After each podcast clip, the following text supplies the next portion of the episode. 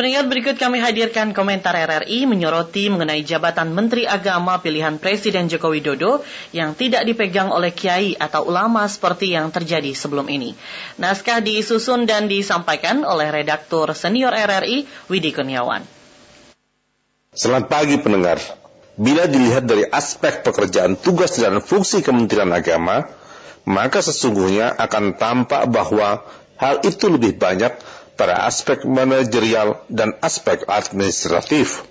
Tugas dan fungsi ibadah ada semua tentunya, akan tetapi tugas dan fungsi manajerial serta administratif tampak lebih banyak.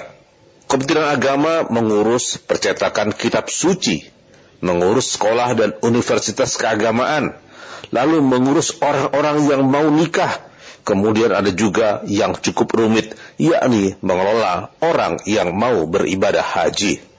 Ini belum lagi tugas-tugas keibadahan terkait haji itu sendiri. Ada persoalan pemondokan, ada persoalan catering, ada persoalan pengangkutan, dan berbagai hal yang tidak terkait langsung dengan ibadah.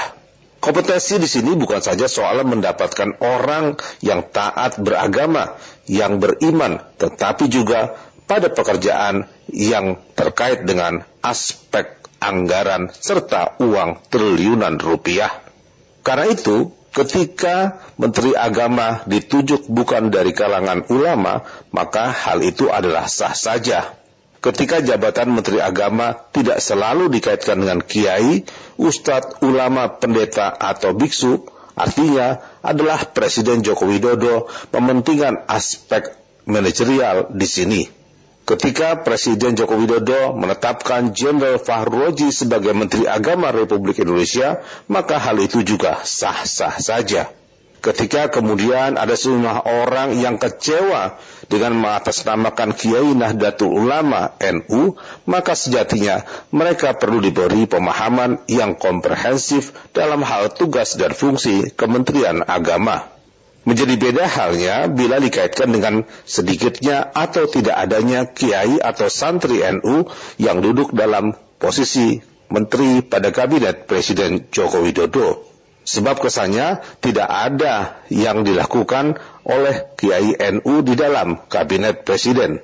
Itu soal transaksi politik khusus untuk Jenderal Farroji, maka pembenahan Kementerian Agama tentu harus lebih fokus pada aspek manajerial dan administratif. Tidak ada lagi catatan korupsi dikaitkan dengan Kementerian Agama. Memang bikin malu, ada oknum Kementerian Agama yang dikaitkan dengan korupsi. Menteri Agama adalah menterinya orang Konghucu, menterinya orang Buddha, orang Hindu, orang Katolik, orang Muhammadiyah, orang NU, orang Persis, orang Syarikat Islam, orang Al-Khairat, kaum Sufi, Tasawuf, dan berbagai orang yang beriman dan beragama secara legal di Republik Indonesia. Menteri Agama adalah menterinya seluruh orang beragama warga negara Republik Indonesia. Demikian komentar, selamat pagi.